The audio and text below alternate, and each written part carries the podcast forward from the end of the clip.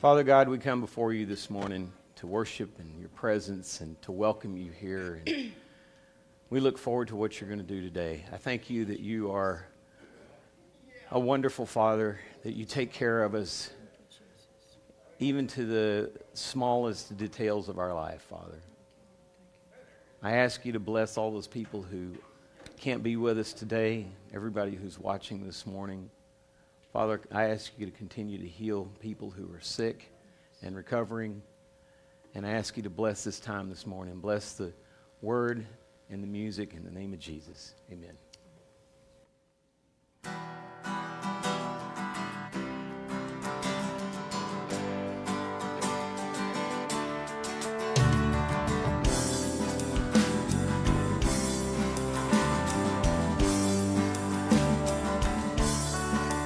With every rising sun, you paint the sky with light.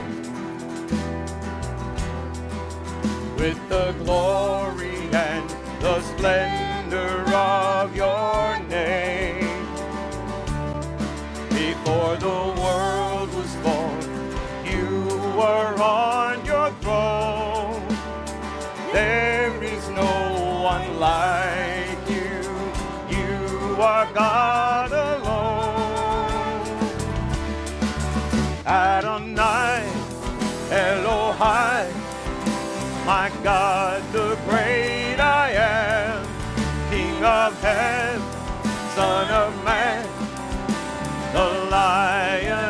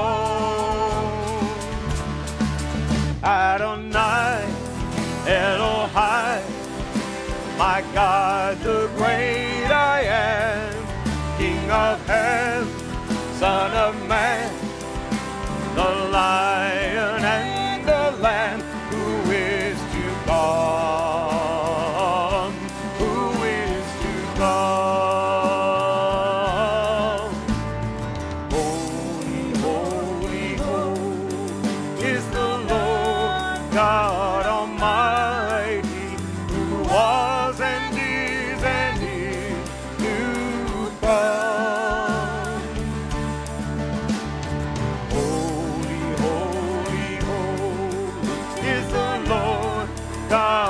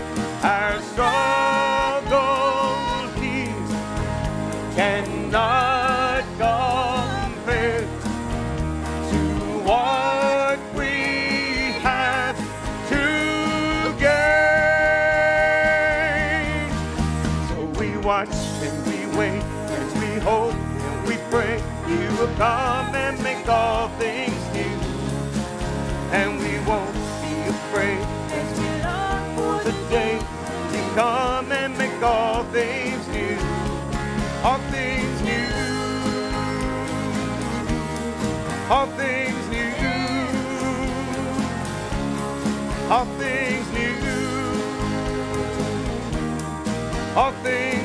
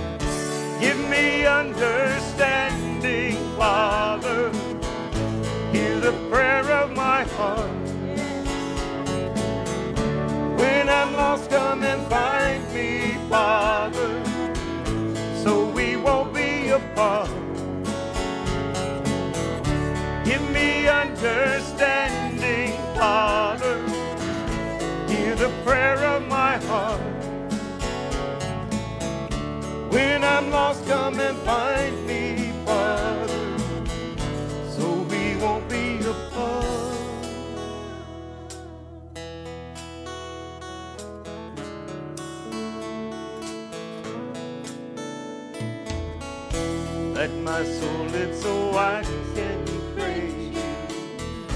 Let my tongue sing your words. Let my soul live so I can praise you. Let my tongue sing your words. Like sheep I've gone astray. Teach me your way, oh my Lord. Like sheep I've gone astray. Teach me your ways, oh my Lord.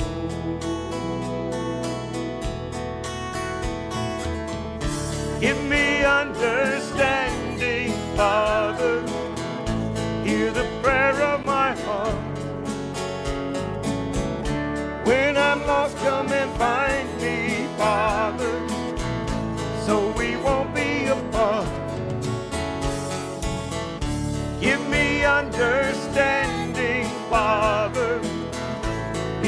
prayer of my heart. When I'm lost, come and find me, Father, so we won't be apart.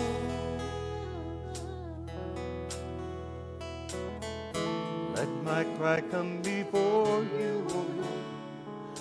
Deliver me according to your word. Let my cry come before you,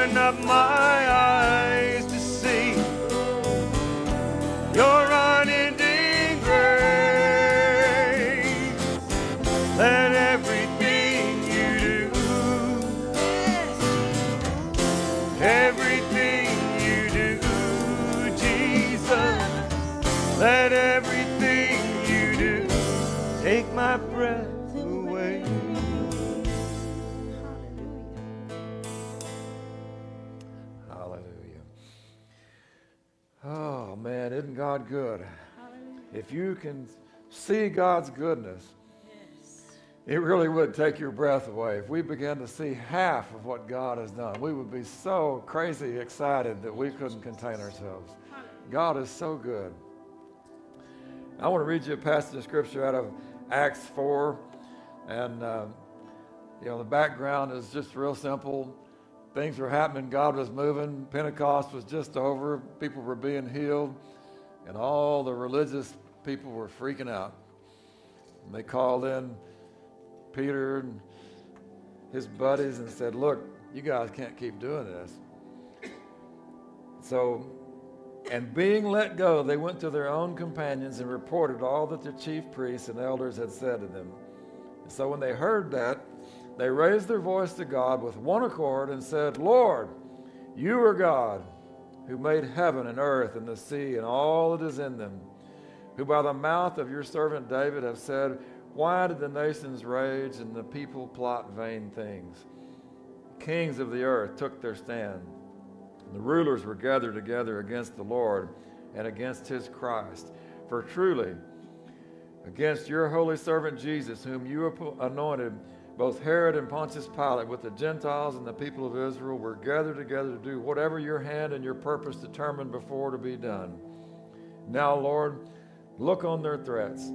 Grant to your servants that with all boldness they may speak your word, by stretching out your hand to heal, that signs and wonders may be done through your name, through the name of your holy servant Jesus.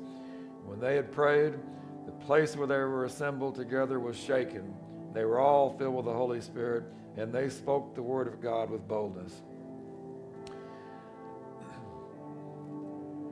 So, Lord, this morning, we're in a situation in this nation that's not that much different than, than this passage of Scripture we just read, Lord. There are, there are things going on that would hinder, things going on that seem wrong, things going on that frustrate us and make us anxious and even fearful.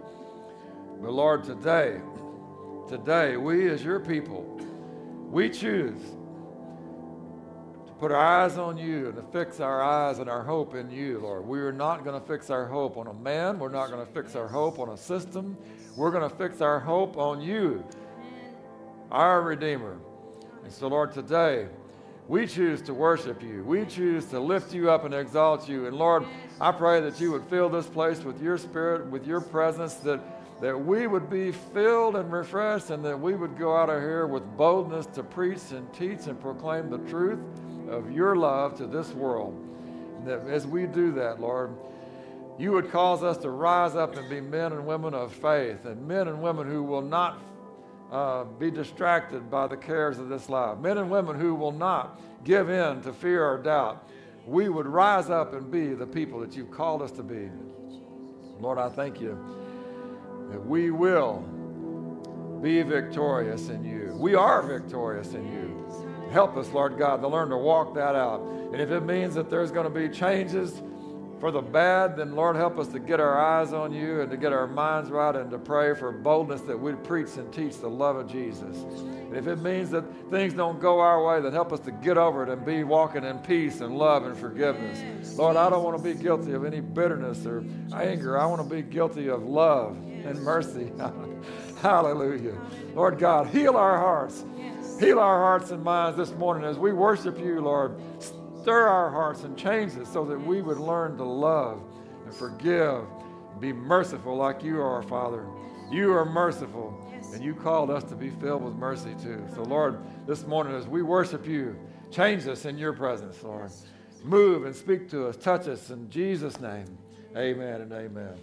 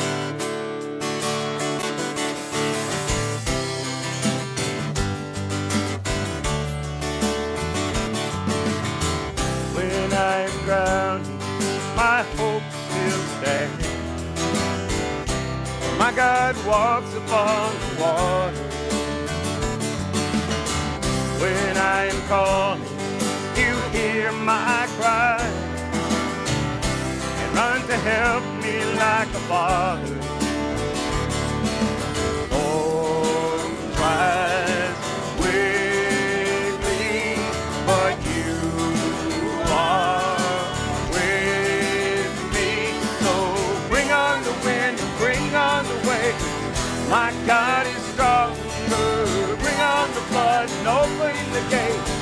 My God is stronger. Trouble will come, won't be afraid. My God is stronger.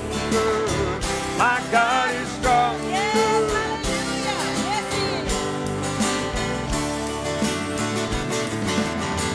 When I am empty, you fill my cup. You make wine out of the water. Everything, unending love. You came to save your sons and daughters. Rise quickly, you are with me. So bring on the wind and bring on the waves. My God is stronger. Bring on the flood and open the gate. My God is stronger. Trouble will come, won't be afraid. My God is stronger. My God is stronger. It's over. Cause he's overcome. It's over. Cause he's overcome. Greater is he that's in me. Greater is he that's in me. Greater is he that's. Greater is he that's. So bring on the wind and bring on the waves. My God is stronger. Bring on the flood and open the gates. My God is stronger. Trouble will come, I won't be afraid. My God is stronger. My God is stronger. So bring on the wind bring on the waves. My God is stronger. Bring on the flood open the gate. My God is stronger. Trouble will come, won't be afraid. My God is stronger. My God is stronger. My God is stronger. My God is stronger.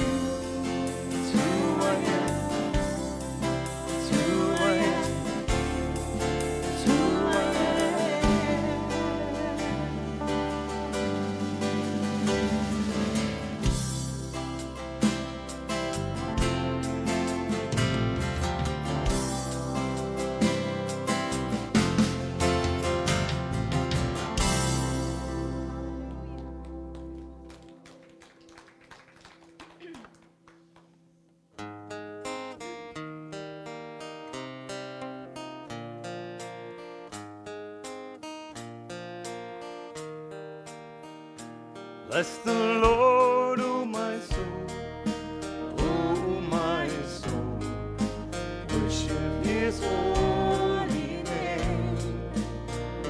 Sing like never.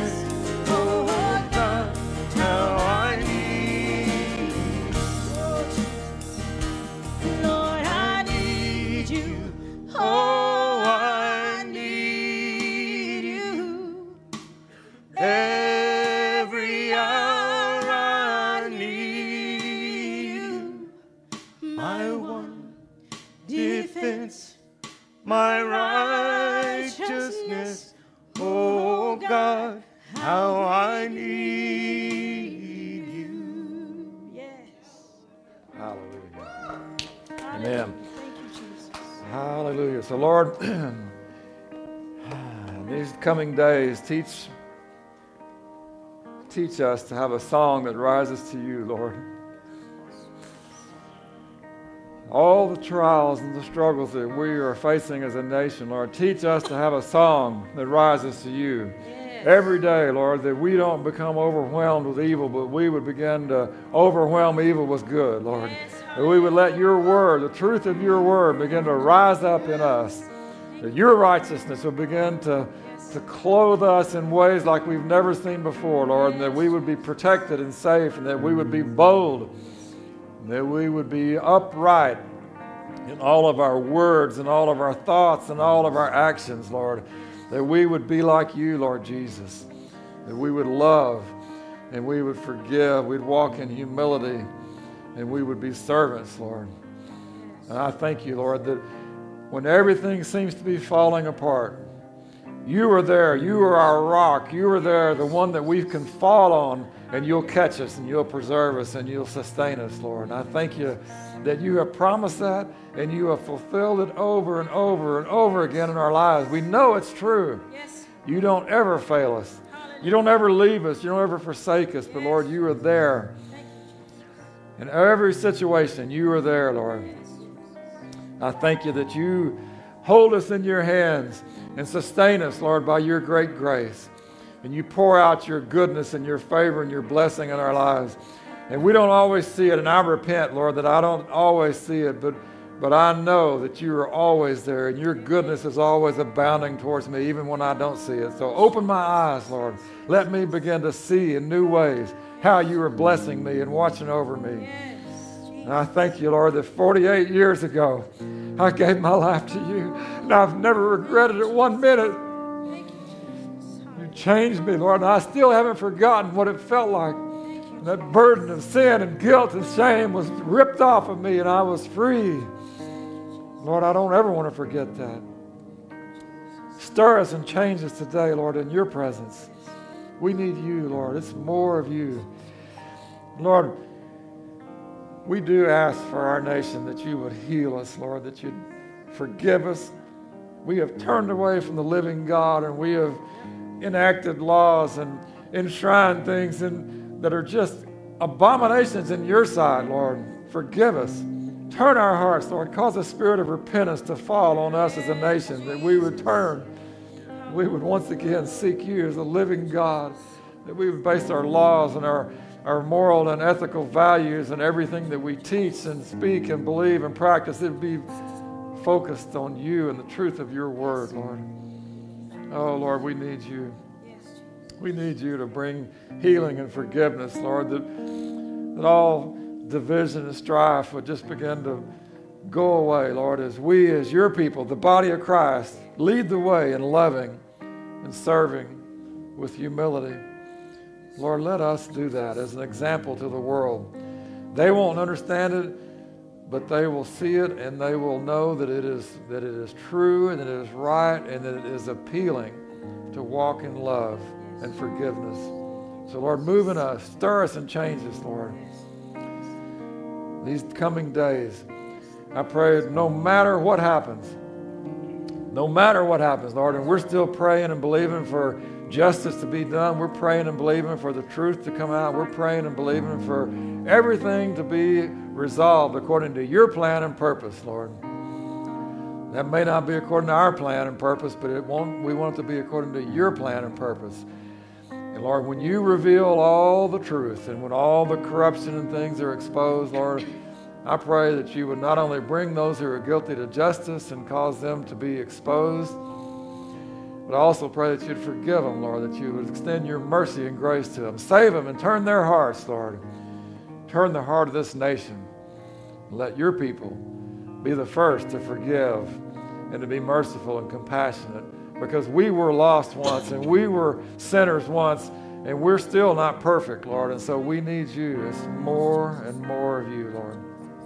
And I pray that when all the dust settles, that we would be leaders in peace, in righteousness, and that we would have hope and joy, that we wouldn't be grumbling and complaining and, and uh, causing division and strife, but we would be peacemakers, Lord. We want to be your sons and daughters. Blessed are the peacemakers, Lord, and we want to be blessed. We want to be peacemakers. We want to be kingdom people. You are the King, the Prince of Peace. And in your kingdom, there will be no end to your reign of peace. And so, Lord, let us begin to walk in that right now as your people. That we would be examples of peace in this lost and dying world, Lord. We have the hope, we have the answer, and it's Christ in us. Let us walk that with boldness, the authority and power of the kingdom, Lord. Let signs and wonders begin to follow us and everywhere, everything that we do, everywhere we go, all the people we speak to and touch. Let miracles and signs and wonders begin to follow us because we are your followers. And that's what you told us to do. Go, preach the gospel. You said, All authority, heaven and earth, is with us as we go, and you'll never leave us or forsake us. And so, Lord, help us to get about that business of going. Get about that business of of doing and being the people that you've called us to be. People that are kingdom oriented, eternally minded, and victorious in our walk, Lord. We want to be people of love and righteousness, and gentleness, kindness, and goodness, Lord. Let your fruit begin to fill us in new ways. I thank you, Lord, that you are here this morning. You are here to speak life into us. You're here to pour your spirit out and to refresh us, to stir us, to call us into new, deeper walks. Lord, you're calling us deeper. You're calling us deeper and deeper and deeper, Lord, and help us to be willing and obedient to say, Yes, I hear the call. Yes, I choose. Today, I choose to give my yes to you. I will say yes today. I will go deeper I will spend more time seeking you, Lord, so that I may know you know your presence, know your heart, know your ways, Lord. And if we know you, then we'll begin to see people differently too. We'll begin to hear people differently. We'll begin to respond differently to people because we'll have your heart, Lord. That's my prayer. Change me so that I'm like you, Father. I want to be like you. So, Lord, speak to us this morning. Speak to us, Lord, that we would hear your voice clearly. We would hear the words that we need to hear to bring hope and enthusiasm and encouragement to our lives, Lord, that, that we would have peace, joy, and we wouldn't be fearful or anxious or doubting, but we'd be filled with hope. That is the truth of the gospel, the good news. Hope is in you, Lord Jesus. And I thank you that truth is in you, Lord Jesus. And the way is in you, Lord Jesus. There is a way that seems right to us, but Lord, we want to get in the way, the way that you are. We want to walk with you hand in hand, step by step, as you walk with us and lead us every day, Lord. Thank you for that. Continue to speak to us, Lord. Stir us today. Open your word to us, Lord, that, that we would have new insights into who you are and who we are in you. And I thank you for that. In Jesus' name. Amen. Amen. You can be seated. Thank you, guys. Ah, praise the Lord. Good to see all your smiling faces this morning. You're gradually coming back, and uh, that's good. Although, I want to encourage you that uh, as you come back to be careful because we are still having, you know, some people exposed and having COVID, and so far everybody's recovered, everybody's good, but we have had some cases, and I don't think anybody that's had it would encourage you to get it. I think everybody would rather just stay healthy and whole. So let's be careful, respect one another, and uh, other than that, I'm really blessed to see you guys. It's so much better to, to have a bunch of people here live and in person than just talking to an empty auditorium. Although the presence of the Lord is uh, not restricted by any of that. The power of God is not restricted by any of that, but uh, I like it better when you're here. I like to see your, your, your smiles and your responses, sometimes your frowns, you know, whatever it might be. Okay, so uh, we're, we're still in Colossians 1, and uh, I think I think I really like this because uh, I am learning so much. Uh, the Lord is speaking to me through these various uh, teachings that we're doing, and I, I, believe that that's what's happening with you as well. But so we're going to read Colossians 1, verses 20 through 23. Actually, we're kind of picking up on the last part of uh, verse 19. For it pleased the Father that in him all the fullness should dwell, and by him to reconcile all things to himself, by him, whether things on earth or things in heaven, having made peace through the blood of his cross. And you, who once were alienated and enemies in your mind by wicked works, yet now he is reconciled in the body of his flesh through death to present you holy and blameless and above reproach in his sight. If indeed you continue in the faith, grounded and steadfast, and are not moved away from the hope of the gospel which you heard, which was preached to every creature under heaven, of which I, Paul, became a minister. so, last week we talked about, uh, we kind of ended up with that word preeminence. And I just wanted to go back to that just briefly because that means that, that Jesus Christ is, He is above all, He is supreme in every way, and in our lives, He wants us to see Him that way so that we would live and act and do everything that we do on a daily basis with the knowledge, and not just not just say yeah yeah, but I mean I mean we act like we believe that He really is the preeminent one, that He is supreme, that He rules and reigns over every situation. And if you would live your life with that knowledge as a not just a knowledge, but like a driving force, that every day, all day long, you're thinking, man, I'm serving the living God, and He is above all principalities and power. He's above everything else, and nothing can stop Him. Nothing can overthrow His kingdom, and nothing can stop me because I'm a child of the King. If you begin to live your life that way with that knowledge, your basic way of looking at life, you're going to be more victorious. If you go around every day just thinking, well, it's just another day, another day of misery, another day of doom and gloom, another day of all these problems, and you know, I've got the same stuff. It's going to keep happening to me. It's always happened. I'm always going to be that way. Blah, blah, blah, blah, blah. If you talk about all the bad stuff, guess what? That's what you're going to be thinking about. What you need to be doing is talking about how good God is and thinking about how great God is, and then you won't be thinking about how bad all those little problems are that you have in your life from time to time. Or maybe they go on all the time. It really doesn't matter. It doesn't change who God is.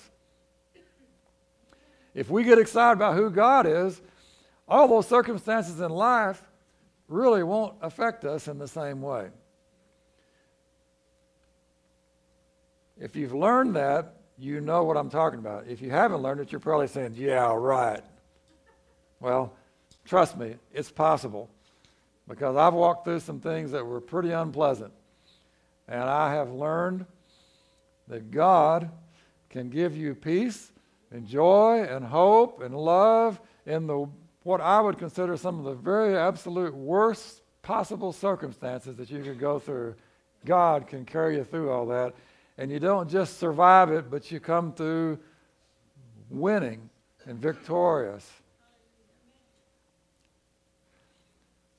He is the preeminent one. And it pleased the Father that in him all the fullness should dwell. That word, it pleased, means to delight, to take a high degree of pleasure or mental satisfaction in. Please the Father to make all of his fullness dwell in Christ. And, and we should be pleased as well. We should be excited about who Jesus is and the fact that he lives in us if we are believers. That is what we ought to be excited about the fact that he's in us, Christ in us. That is the hope of glory. in all the fullness, that is the completeness, the state of having every necessary or normal part or component or step Pretty much everything. Every part, every piece, everything that might be missing or broken, all those parts and pieces all come together and it creates this fullness, this completeness, everything. That which fills. It pleased the Father that in Him, Jesus, all the fullness should dwell. And this should dwell means to inhabit or live in or be inhabited of. So you think about that, these last two words, both of them, they have the element that, that God is putting the fullness in him and making him a place where he dwells, but he's also he's saying we can have fullness and we can have a place to dwell as well. The fullness of God is available to us as we walk in Christ because it's Christ in us. He is the head and we are the body. So as we, as the body of Christ, begin to walk in, in His presence, walk in that fullness, and we get closer to Him and we become more familiar with Him and we begin to understand His heart more, we begin to understand His ways better, and we begin to act and react and live our lives in a way that reflects His ways, then we, as a corporate group, as a body, we have more of God's presence and more of God's knowledge and power and wisdom among us because we're together. And so we as a body can experience more of God's goodness and grace than we can as an individual, at least in theory. I mean, I, I don't want to make it sound like you can't on your own, but on the other hand, it's really good and really easy when we're together. When we come together and worship, the Spirit of the Lord comes and just fills this place. And, and first thing you know, people are beginning to read a scripture or, or share an encouraging word, or, or after the service, they're saying, Hey, you know, I was thinking about this, and they share something with you. That is how the Lord works in the body because we together have more than we do as individuals because we all know in part, we see in part, we understand in part. But when we're together, all those parts come together and make a bigger whole than what we have as individuals.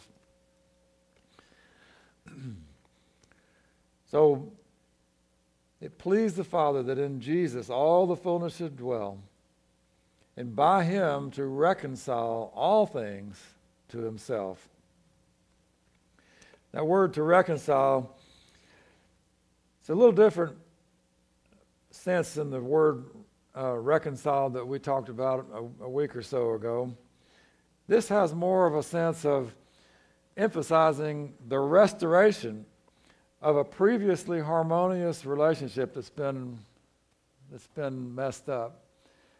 It's like a, a bringing back, a reconciling back to something, a restoring of something that was, that was great at one point, but it got messed up. So Jesus has reconciled us, and you know, and I've I've preached and taught about this, but you know, the, the idea of Adam and Eve in the garden, they were they were created in perfection, and they had this relationship that was perfect with the Father. They walked with him, they talked with him, and we we lost all of that in the fall, and yet in Christ, God is reconciling all of us back to a place that's closer to that original created being that God made, Adam and Eve. They were perfection. They weren't sick. They weren't dying. They weren't miserable. They weren't complaining. They weren't, uh, they weren't tired. They weren't hungry. They weren't crying. They weren't doing any of the things that we all do and the things that make us unhappy. They were walking with God. It doesn't get any better than that. And I believe that's what this means. When Christ did what he did on the cross and he reconciled us back to God, he is beginning to restore right here and now that relationship where our souls and our spirits can be back in communion and fellowship with the Father like Adam and Eve were. It's not going to be perfect but he is reconciling us back. It is taking us back to a former state. It doesn't just mean that you're forgiven. I mean, it goes beyond that. That see, that's part of our problem. We look at our relationship with the Lord, and all we see is that we've been forgiven, that we've been made right, and we're on our way to heaven. But it goes way beyond that because he wants us to understand that not only have we been forgiven, but we've been given freedom to walk in victory from this time forward. We don't have to keep being the same old person every day, groveling and begging for forgiveness for the same sins. He's given us power over sin. We have the opportunity to live victoriously. Sin will not have dominion over you anymore because Jesus broke that. When he came out of the grave, he broke all of sin's power. He broke all the devil's power, and he put him under his feet. And we need to learn to walk in that. In Him, all the fullness dwells, and He has reconciled all things to Himself. By Him, whether things on earth or things in heaven, there's not anything that He hasn't reconciled in the spiritual realm. He's fixed it all. He's made it all right. Even, even the earth, even though right now we see problems, we see fallen world problems. You know, whether or not you buy into it, global warming, climate change, any of those kind of things that people talk about. I mean, there, there are things that are not right about the earth because of sin. But He is reconciling all those things. And there's going to come a time when it will not only be, it will be partially and temporarily fixed, but it's going to be permanently fixed. And we will not have any more sin. We won't have any more pain or sorrow or suffering. No more tears because He's going to wipe away all the tears from your eyes. And it's all going to be good. There's going to be a new heaven and a new earth. And it's all going to be eternal glory. And there will not be any more brokenness. There is coming a day. And that is something we can look forward to. And so when your situations are, are challenging and your life is grievous, get your eyes off of that temporal, temporary stuff and begin to think about I've got an eternity waiting for me. And it is so much better than anything we could experience here. We just need to get excited about that and begin to focus on that instead of the things that are happening now. So he's made peace. Having made peace, having made peace, he has ended the hostilities. You probably didn't think you were hostile, but before you knew Jesus, there was a hostility between you and the Father. You were enemies with God, but He has made peace. He's ended the hostilities. And I'm so glad that it's, it's, it's both sides because the hostility that we had towards Him is healed and gone. So now we don't, we don't have to live our lives in rebellion and saying, I want to do it my way. You know, I love babies, but that's one of the things that just drives me crazy. All by myself. They want to do it their way. No, all by myself. You know, let me help you that. No, all by myself. Well, that's what we said to God. All by myself. But he has ended that hostility. So now we're not like that little baby shouting back at the creator of the universe saying, all by myself. Now we're, we're saying, Lord, show me the way. Let me walk with you. Let me walk in your goodness and glory. Let me experience you. All the fullness dwells in you. And I want to I want to experience that. I want to know you like that. And when we begin to respond that way to him, he doesn't have any reason to be hostile towards us. And he never, he never really was, except that there was a sin problem that separated us. And when he removed that sin, Jesus made that new and living way that we can come right into the very presence of God. The veil of the curtain in the temple was torn from, from the top to the bottom. In Hebrews, it says that that new and living way was through the veil, it was his flesh. Jesus Christ, from the beginning, he was from the foundation of the world, the lamb that was slain. And all those years, in the old covenant when they were sacrificing animals and the blood that they used to, to have covering for their sins. All that time, it was just waiting for the moment that the, the blood and the body of Christ were to be sacrificed so that that was going to be a permanent final solution.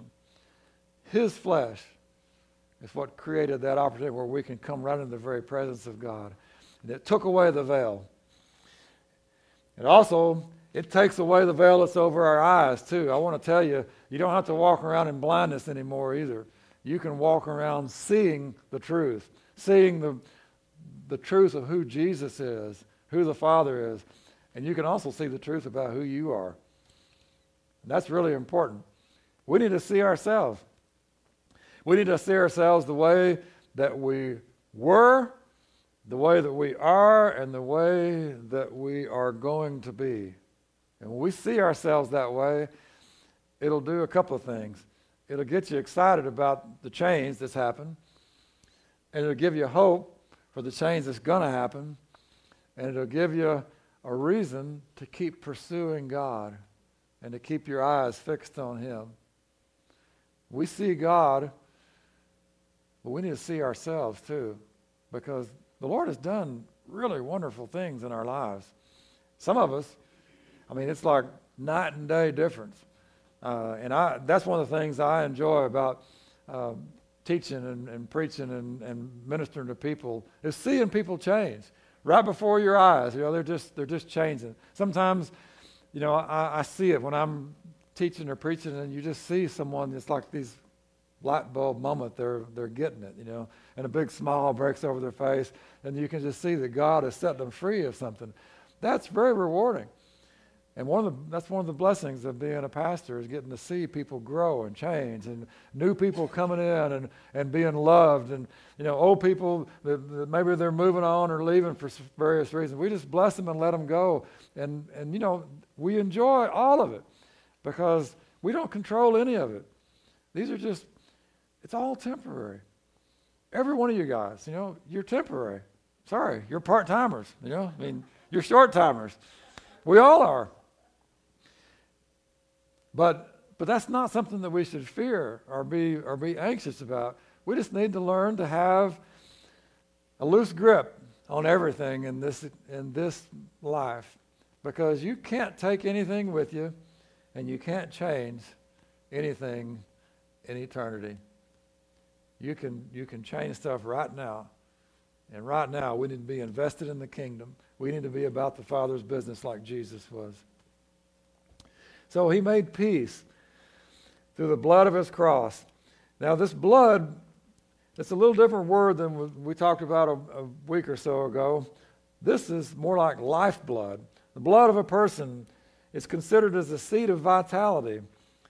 And if it's shed, it causes blood guilt.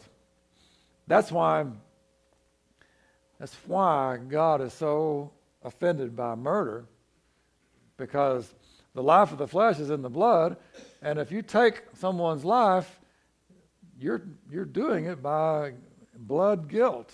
And that's, that is offensive to God because the blood is meant to bring life, not death.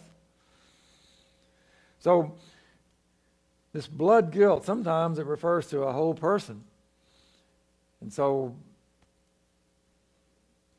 if you offend people, or if you do things that hurt people, you could be uh, guilty of some blood guilt. That's why we need to always be careful about forgiveness and, and offenses. And it's impossible that, but the offenses will come. That's what Jesus said. I mean, you are going to offend people. Sorry, if you don't think that's possible, you're mistaken. And you probably, some of you may think, oh, well, you've never offended me. Well, I will probably. Uh, because i I'm human. And if I'm a human, I am capable of offending you. And the truth is, you know, offenses can be real or they can be imagined, really. I mean, you could hear me say something, and in your mind, you think, wow, he just said that, that you, know, you talk bad about me. And maybe I wasn't even thinking anything like you're thinking, but to you, it's real because that's the way you perceived it. That's the way you received it. And once, once you receive an offense, it's a problem. And it really doesn't matter if it's real or perceived because either way, it's real to you. And so we need to always be sensitive to that sort of thing. Searching our hearts. You know, that's the way I pray every day. Lord, show me. You know, show me things in my life, things that I've things that I've done or said, ways I may have offended people, uh, and I'm, I'm always looking for areas that I need to repent or, or uh, ask forgiveness for, or, or, you know, every now and then it, co- it occurs to me that I may have said something back, you know, several weeks ago or months ago, and and I, I, I go back and say, hey, you know, I said something today, and I, I really I didn't mean anything by that, and I, you know, I want to make it right. I want to make sure that there's not some offense there. Um, it's, it's one thing to do that among believers. It's, little, it's really weird to do that with unbelievers.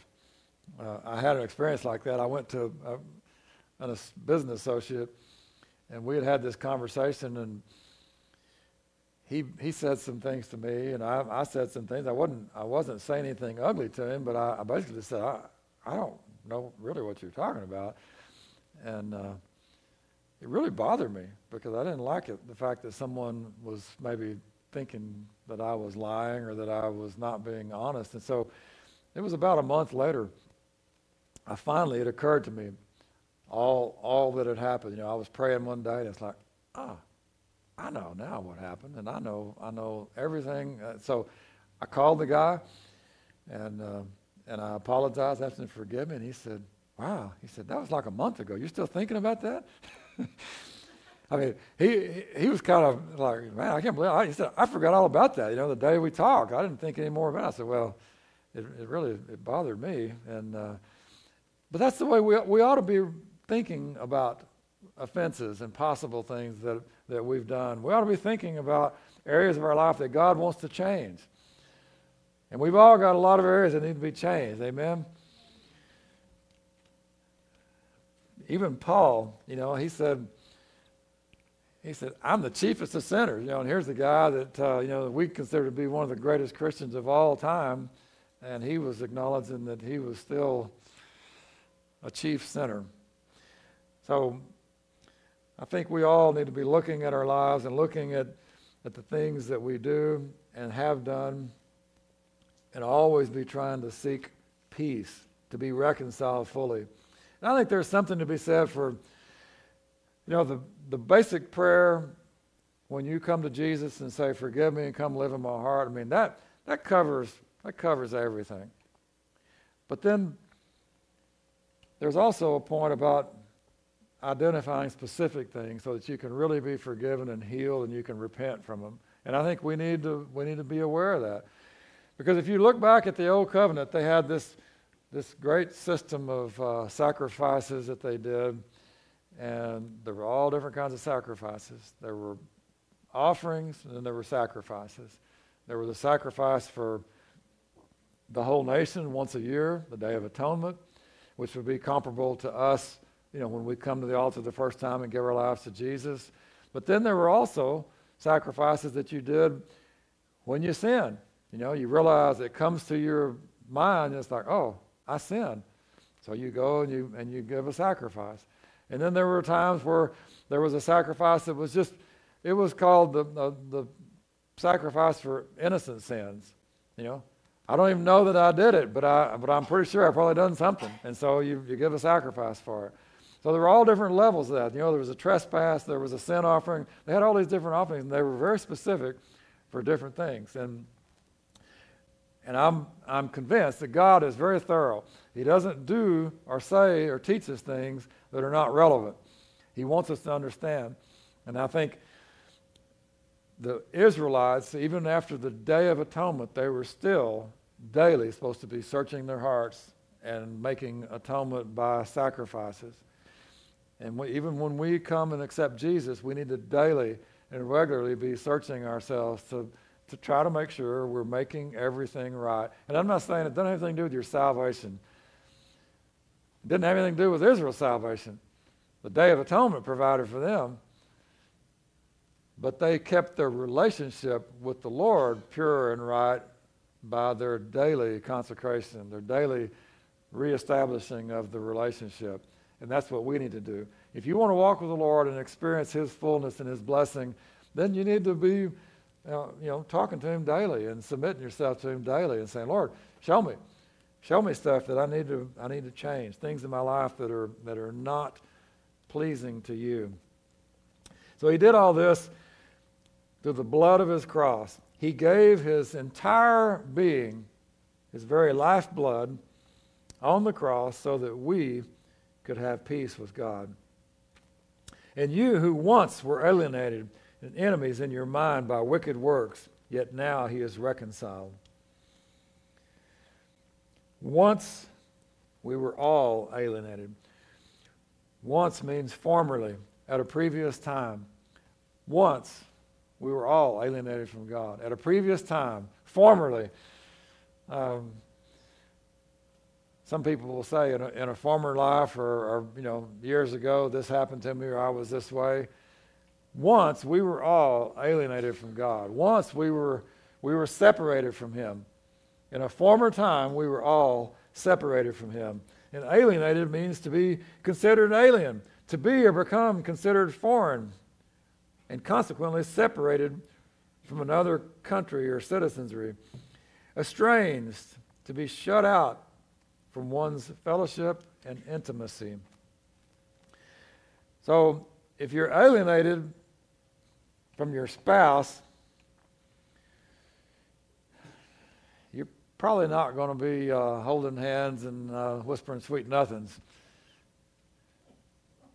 you're not going to be very intimate if you're alienated. But neither could you be that way with the Father when you're alienated from Him because of your sins and trespasses. But Jesus, through the, His blood and through the cross, made peace so that we're not hostile and He is not hostile. We have peace. The hostilities have ended. And now we're not separated, we're not alienated, but we can be back in fellowship and back to that intimacy with the Father like Adam and, uh, and Eve had in the garden, where they just daily they walked with him, they talked with him. We have that available to us as well, where we can experience God in all of his glory and goodness. And we were enemies. We were enemies. That's personal. Personal enemy. Hating or hostile, one who is at war, one who has been alienated and has refused to be reconciled. That's an enemy. You refuse to be reconciled. So, how about that? You got someone saying, Hey, can we be, cut that out now. Can, can you be at peace? Can you be at peace? How about this? I want to I want to be back. I want to reconcile with you. I want to be at peace. Let me, come on, let's sign a peace treaty. I'm offering to you. You know, I, I quit attacking you. I quit doing all the things I've done. And the other person says, Nope, not going to do it. I'm going to just be an enemy still. I don't want to be reconciled to you. I would rather be hostile towards you. If you've ever had that happen, it's very burdensome. It's very painful when someone refuses to reconcile. And yet, you know, I mean, we see that all around us every day now. I mean, we've got the, the left and the right and the you know, the Democrats and the Republicans and the whoever's. You know, you've got all these different organizations and groups and special interests and all these things. And it's like no one is willing to reconcile. They say we're haters and we're, you know, bigots and this and that, and we say they're whatever we say. And the truth is, both parties need to come to a place where we can say, look, how about we just bury the hatchet, so to speak, and not in your chest. You know, I'm going to bury the hatchet somewhere else. You know, uh, how about we just set all that anger and and frustration and disagreement aside, and let's just say, I'm willing to love you and accept you. I don't agree with you, but I'm willing to love you and accept you as you are. And I'm going to continue to pray for you that God will reveal himself to you. And they maybe would say, well, you know, I don't agree with you either, and I think you're wrong, but you know that's fine. I, will I'll let I'll let it go, and I won't I won't hate you. You know, that would be that would be good, and that's possible. It is possible. Love will cover a multitude of sins, but it's got to be true love. It can't be it can't be fake stuff. Because if you say if you say something fakey to someone, they pick up on it. They can tell where your heart is. But true love is powerful. True love will do something. True love will change people. So when you begin to respond with true love, that agape love that only comes from God being in you, changing you so that you can love people the way that He loves, when you express that kind of love to people, even your worst enemies can be softened by the love of Christ. You know, the, you've all heard the story probably about uh, David Wilkerson going to New York and working with uh, the, the gangs and all that happened. And Nicky Cruz was the, he was like the, the kingpin of the whole deal, you know. And David Wilkerson confronted him one day and he said, I love you. And he said, he pulled out a switchblade and said, I'm going to cut you into a thousand pieces. And he said, Nicky, if you do, every piece is still going to love you. That was able to soften his heart, and he came to Jesus and became part of the whole beginning of the Teen Challenge organization that saw thousands and thousands and thousands of young people saved and set free from drugs and problems. And, but it came because someone was willing to express agape love, a love that's willing to sacrifice everything and die if necessary. If we begin to love like we're supposed to, God could use us in ways that I think would astound you and shock you.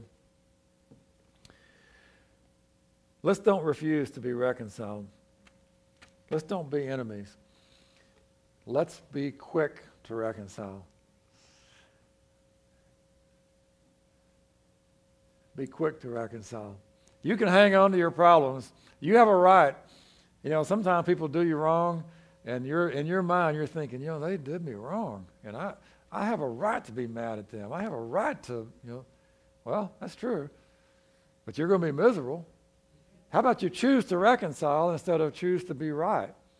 Choose to reconcile. If you do that, then you won't be enemies anymore.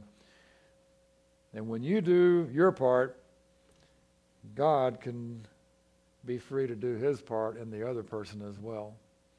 But when you don't do your part, it makes it really hard for the other person to get free. Unforgiveness is a powerful force. We need to learn to be quick to reconcile. So we were enemies in our mind. that is our disposition. That's our way of thinking. It's the it's a, neut- a natural or an acquired habit or feeling. It's a tendency in a person or a thing. It's a manner of thinking, our understanding, our attitude, or our imagination, or our fantasizing. That's kind of scary. So when you talk about your mind, you're talking about not only the things that you understand and know, but you're talking about your imaginations, your fantasizing, all the things, you know, your your daydreams, the things that your mind does when you're not really monitoring it very closely sometimes it gets off on its own tangent, you know, it's kind of like, whoa, come back over here, you know, come back. But like an out of body experience. I, I, know I'm not the only person that does this, but I'll be praying, you know, praying, man, we're really worshiping, praying, and then all of a sudden, you know, I'm, I'm chasing butterflies or something in my mind. It's like, how'd that happen? You know, and I, I come back, you know. But that's the way our minds are. That's why we have to we have to bring those thoughts into captivity. We have to be disciplined. We have to be vigilant. You can't just assume it's all going to be hunky dory. You have to, you have to apply yourself. Discipline your mind. Bring your imaginations and your thoughts back in. It's a natural or acquired habit, feeling, or characteristic. It can be natural or it can be acquired. I don't want the natural form of it. I want the acquired form. I want the form that's renewed. I want my mind to be renewed so that it is becoming like Jesus. And I'm beginning to bring all those thoughts into captivity. My old patterns of thinking, the natural way that I acquired them. You know, when I grew up and people said things to you that hurt you, and that's the way you respond when someone says something to you now. You know, little kids, you know, hey, and hey, you know, back and forth. That, that's the way we tend to respond to each other. That's our natural response. You ever play that game, you know, see who can hit the softest? You know, you go first. yeah. I mean, that's, you know, you learn all those kind of behaviors, you know. And so we want to be renewed in our minds so that we think differently. We're not thinking the way that we learn to think. We're thinking the way we are learning to think now because we've been redeemed and restored. We have to constantly be vigilant about that sort of thing, or you're just going to stay the same. And I don't want to be the same. I want to be changed. It says you were once alienated and enemies in your mind by wicked works. Wicked is evil, morally bad or wrong, worthless, vicious, pressed and harassed by labors, full of annoyances and hardships, bringing toils. Sounds like the wages of sin to me.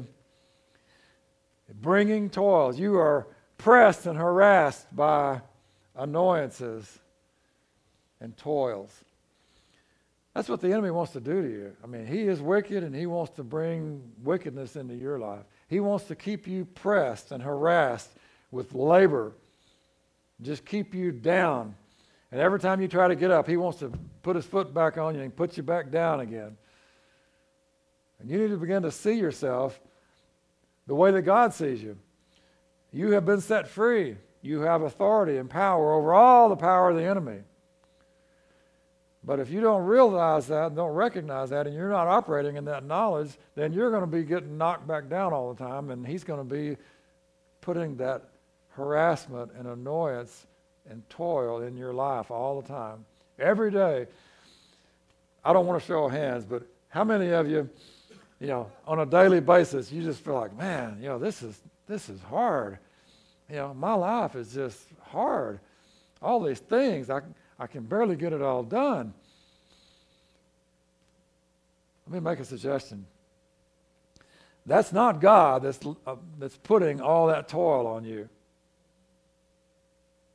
It's basically, there's two sources it's you and your natural flesh, and it's the devil. And either one of those is wrong because we ought to be walking in the spirit, not in the flesh. And we ought to be ruling and reigning over the enemy, not letting him rule and reign over us. And so, if, if you feel like you are pressed and harassed and annoyed and toiling all the time, man, you better get some relief. And it's not in Rolaids or anything else. You know, it's, it's in Jesus. Relief is in Jesus. If you don't want to be pressed and harassed and toiling all the time, seek the Lord and ask Him. Say, what, what's the cause of all this? Why is this happening? And He'll begin to reveal things to you. And you'd be surprised.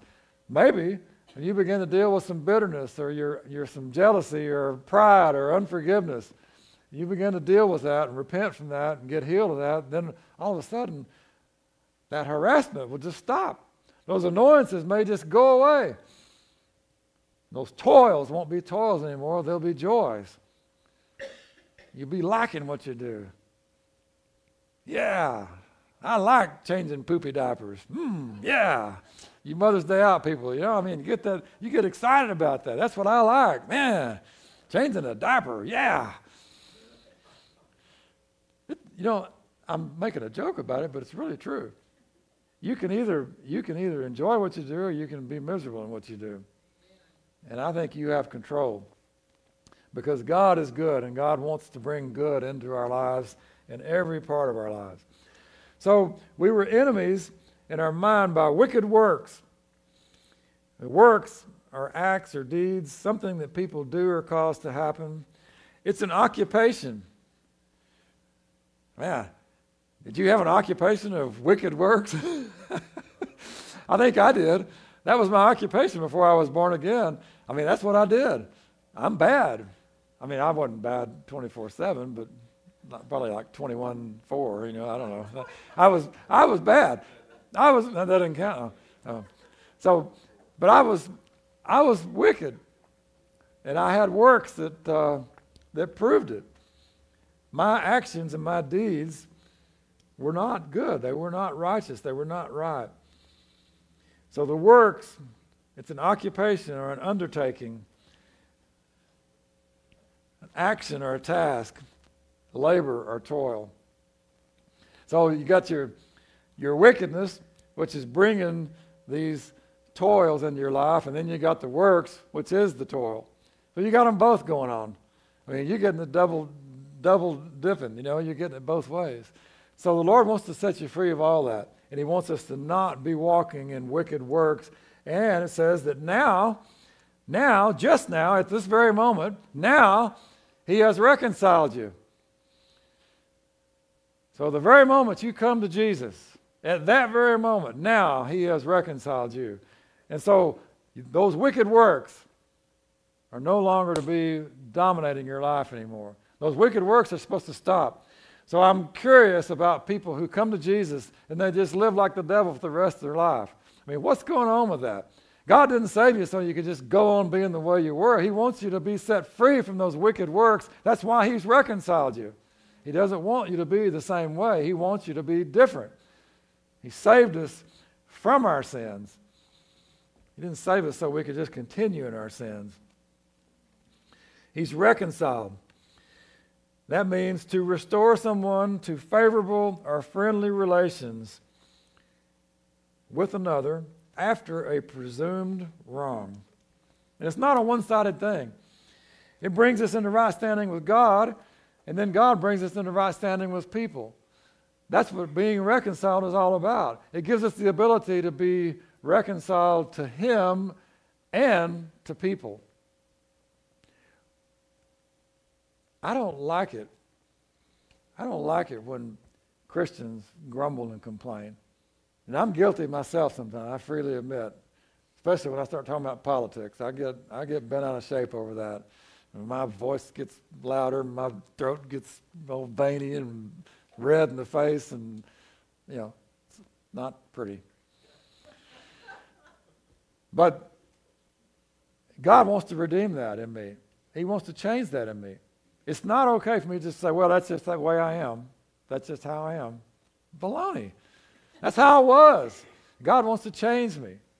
He has reconciled me, and He wants to take away all that natural and ugly response, and He wants to make it a reconciled response, a response that can love people, serve people, and be humble. Worship team, y'all can come back. So, I'm, uh, I'm really excited about the fact that, that God has made this way, and it is so thorough. And I'm, you know, I've been at this a while, and yet I'm learning all the time more and more and more about how thorough God's redemption and reconciliation is in my life and the things that he wants to do and the way he wants to work in me and, and through me and for me. And, you know, I need to I need to take full advantage of that. I need to be learning all the time because we're never going to learn it all. But why would you want to take less than the very best? If God is saying, I've got everything to give you, why would you want to say, well, I'll just take this right here. This is enough. He's given us everything. All things. He's freely given us all things. Why would you want to just take one little thing and say, I'm good? That's all I need. Like the movie The Jerk, you know. That's all I need. All I need is this chair, you know. Well, that's all I need is, it, you know, this lamp, you know. That's all I need. Well, you need it all. You don't just need to pick a few things that are that are to your liking. How about you you say, I'm in. I'm all in. Give it all to me. Change me, make me whole, make me like you want me to be, like I need to be, so that I can be who I'm supposed to be in the kingdom. Amen? Let's stand and worship. How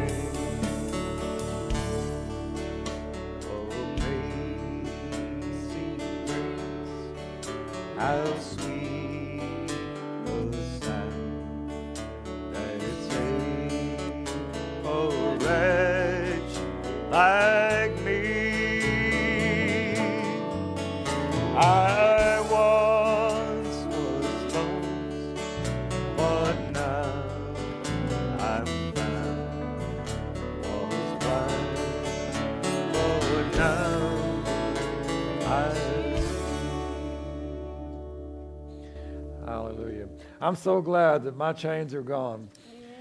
If you happen to be listening from wherever you are today, and maybe you're still in bondage, maybe you don't know Jesus as your Lord and Savior, today could be the day. Yes. Today is the day that you could say, Lord, I want to be free. I don't understand everything that these crazy people are talking about, but I want it. I want it all. And if that's you, then it's easy as this. Just say, Lord, I confess that I'm a sinner. I, I am separated from you, and I need you. Forgive me. Come and live in my heart. Be my Lord. If you pray that prayer, the Bible says that you're born again. If you're born again, then your life is brand new. You're starting over. Old things are passed away, and all things are becoming new. You, and you are a new creation. Hallelujah.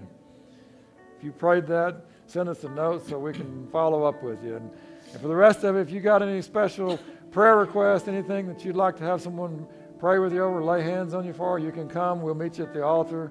As we worship, just allow God to continue to speak to you. Grab a hold of that truth that we've been set free. Amen. Our chains are gone. Thank you, Jesus. And if you choose to walk around with chains on, that's your choice. If you want to be free, there is freedom in Christ. He has made a way for you to be set free. In Jesus' name.